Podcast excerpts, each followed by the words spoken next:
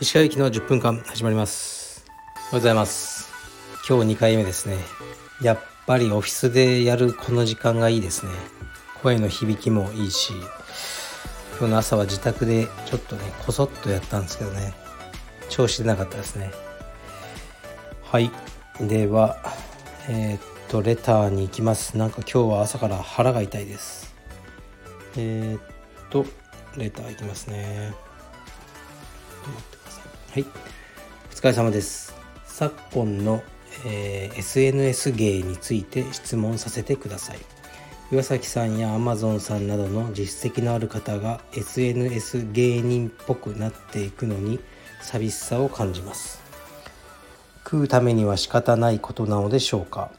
ファンからするとカルペディエムが SNS 芸人養成所のような組織になっていく気がして少し嫌だなと思っています。ご回答よろしくお願いします。はい。ということですね。うーん。まあ食うために仕方ないかどうかは本人たちに聞いてみてください。あの彼らの経済状況は知らないんで。でそうですね。まあ彼らがこの SNS ね YouTube とかでいろいろコラボとかやってるのがこうね芸人みたいで嫌だってことなんでしょうね。ファンからするとあの寂しいって。ファンをやめればいいんじゃないですか別に。うん。僕も昔から好きなアーティストがなんか新しいこと始めて僕的にはちょっと違うなと思ってもうそのアーティストのねフォローをやめちゃったとかありますよ。でもそのアーティスト別に僕を喜ばすために生きてるわけじゃないですからね。だからうちも同じなんでもう嫌だと思ったらね あのフォローしなくて見なきゃいいんじゃないですかね。で SNS 芸人養成所っていう言い方はまあちょっとムカつくんですけどずっとやってますからね。インスタを僕がはじの初投稿は2009年ですね。まだ誰もインスタというものを知らない頃から僕はやってますね。だから13年ぐらいやってるんですか？インスタを。で当時始まった頃のブレイシーマガジンかなんかの世界の5人のインスタグラムに僕一人入ってましたね。なんか。うん。でずっとやってきてることなんでね SNS は。大事だし、ね、労力はかかりますけどね。とりあえずただですからね。それをこう宣伝というか、ね、ツールとしては大事だなと思ってますね。でこのスタンド FM もそうじゃないですか。別に僕も趣味でやってるわけじゃないんで。ね。収益化もされたことですしこれによってねいろいろメリットがあるんです。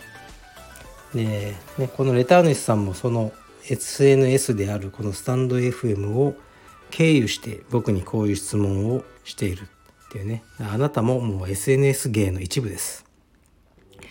でうんそうですね。だから新人のスタッフとかね入ってくる時に僕そいつの SNS とか見てああもうダメだなとかよく思いますね。全然なあダメだなって。でそういうやつはずっとダメですよね。なんかね分かっちゃうんですよ。結構。だから僕にとっては大事なことですね。だから僕とかね岩崎とかあの岩崎アマゾンもね意味がないことはするような性格じゃないんで、意味が合ってるや,、ね、やってることなんで嫌だったらアンフォローでお願いします。さあ次いきます。えー、っと鹿先生いつも楽しみに聞かせていただいております。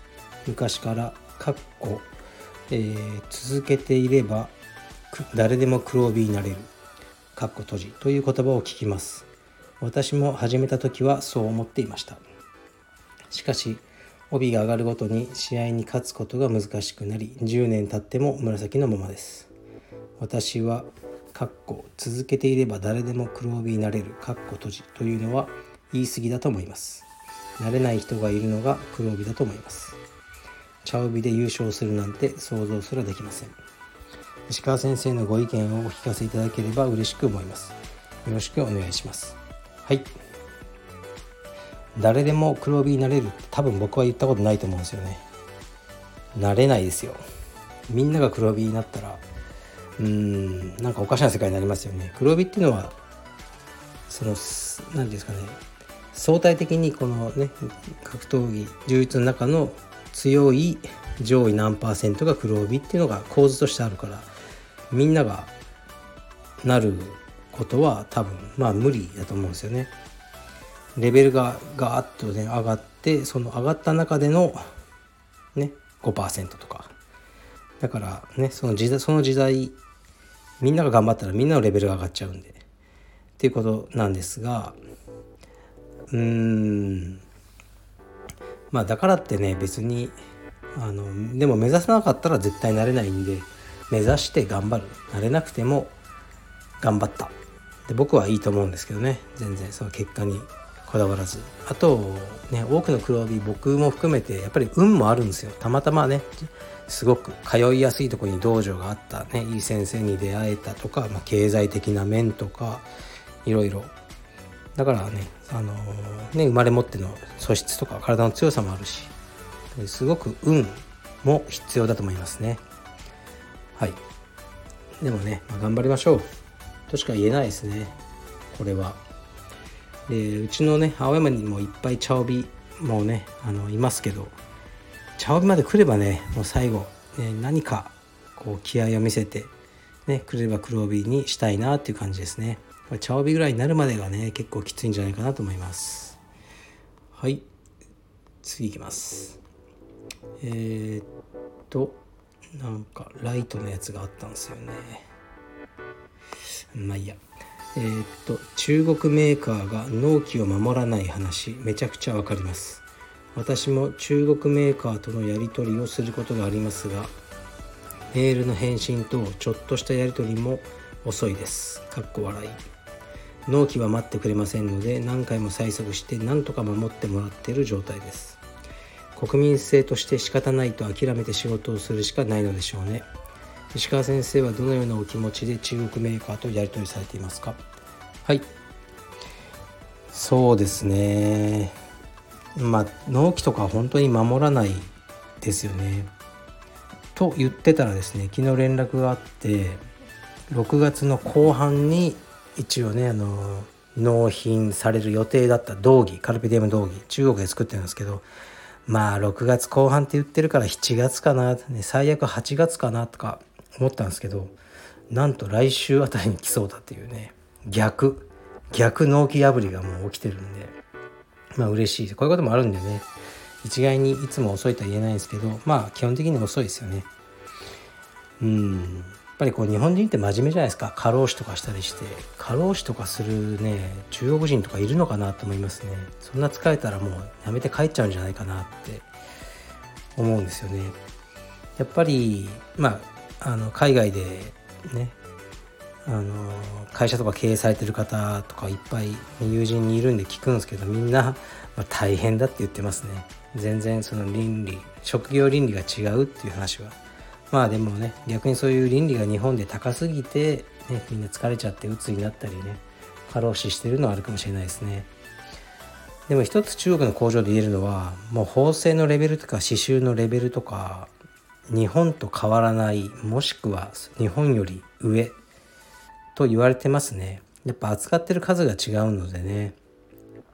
まだ僕世代まではメイドインジャパンにこうこだわったり中国製ちょっとと思うかもしれないですけどもう洋服の品質とかはね全く国産と遜色ないですね。はい。でうんなんかいつかね僕もそのサステイナブルな観点とか自分のストレス減らすためにも国産でやれないかなと思っていろいろね模索してみたんですよ道着とかも。でもねもう無理ですね。道着は国産で作ると6万円か5万円ぐらいになっちゃいますね。うん。無理です。やっぱり中国産でやるしかないかなっていう感じですね。はい。でもねあのー、物はすごくいいですよ。というふうにね最後またカルペディウム道着の宣伝なんですけど。えっ、ー、とねもう一つレターがあってなんかねちょっと消しちゃったんですけど要は久留米に石川先生久留米の大会に34年前に来ましたか？見かけたような気がしますっていう。そういうねあのえー、っとライトなレターだったんですよ。えっと木山っていう場所にある大会に行きましたね。もう5年ぐらい前なんじゃないですかね。当時カルベディウム久留米はなくてえー、っと久留米から木山って近いと思うんですけど多分ねですよね。僕は福岡のカルベディウム福岡の当時のオーナーさんとかと行った気がしますね。で大会をちょっと見たと。はい。5年ぐらい前に回行った気がします。はい。じゃあ今日はこれからリハビリですね。じゃあ頑張っていきましょう。失礼します。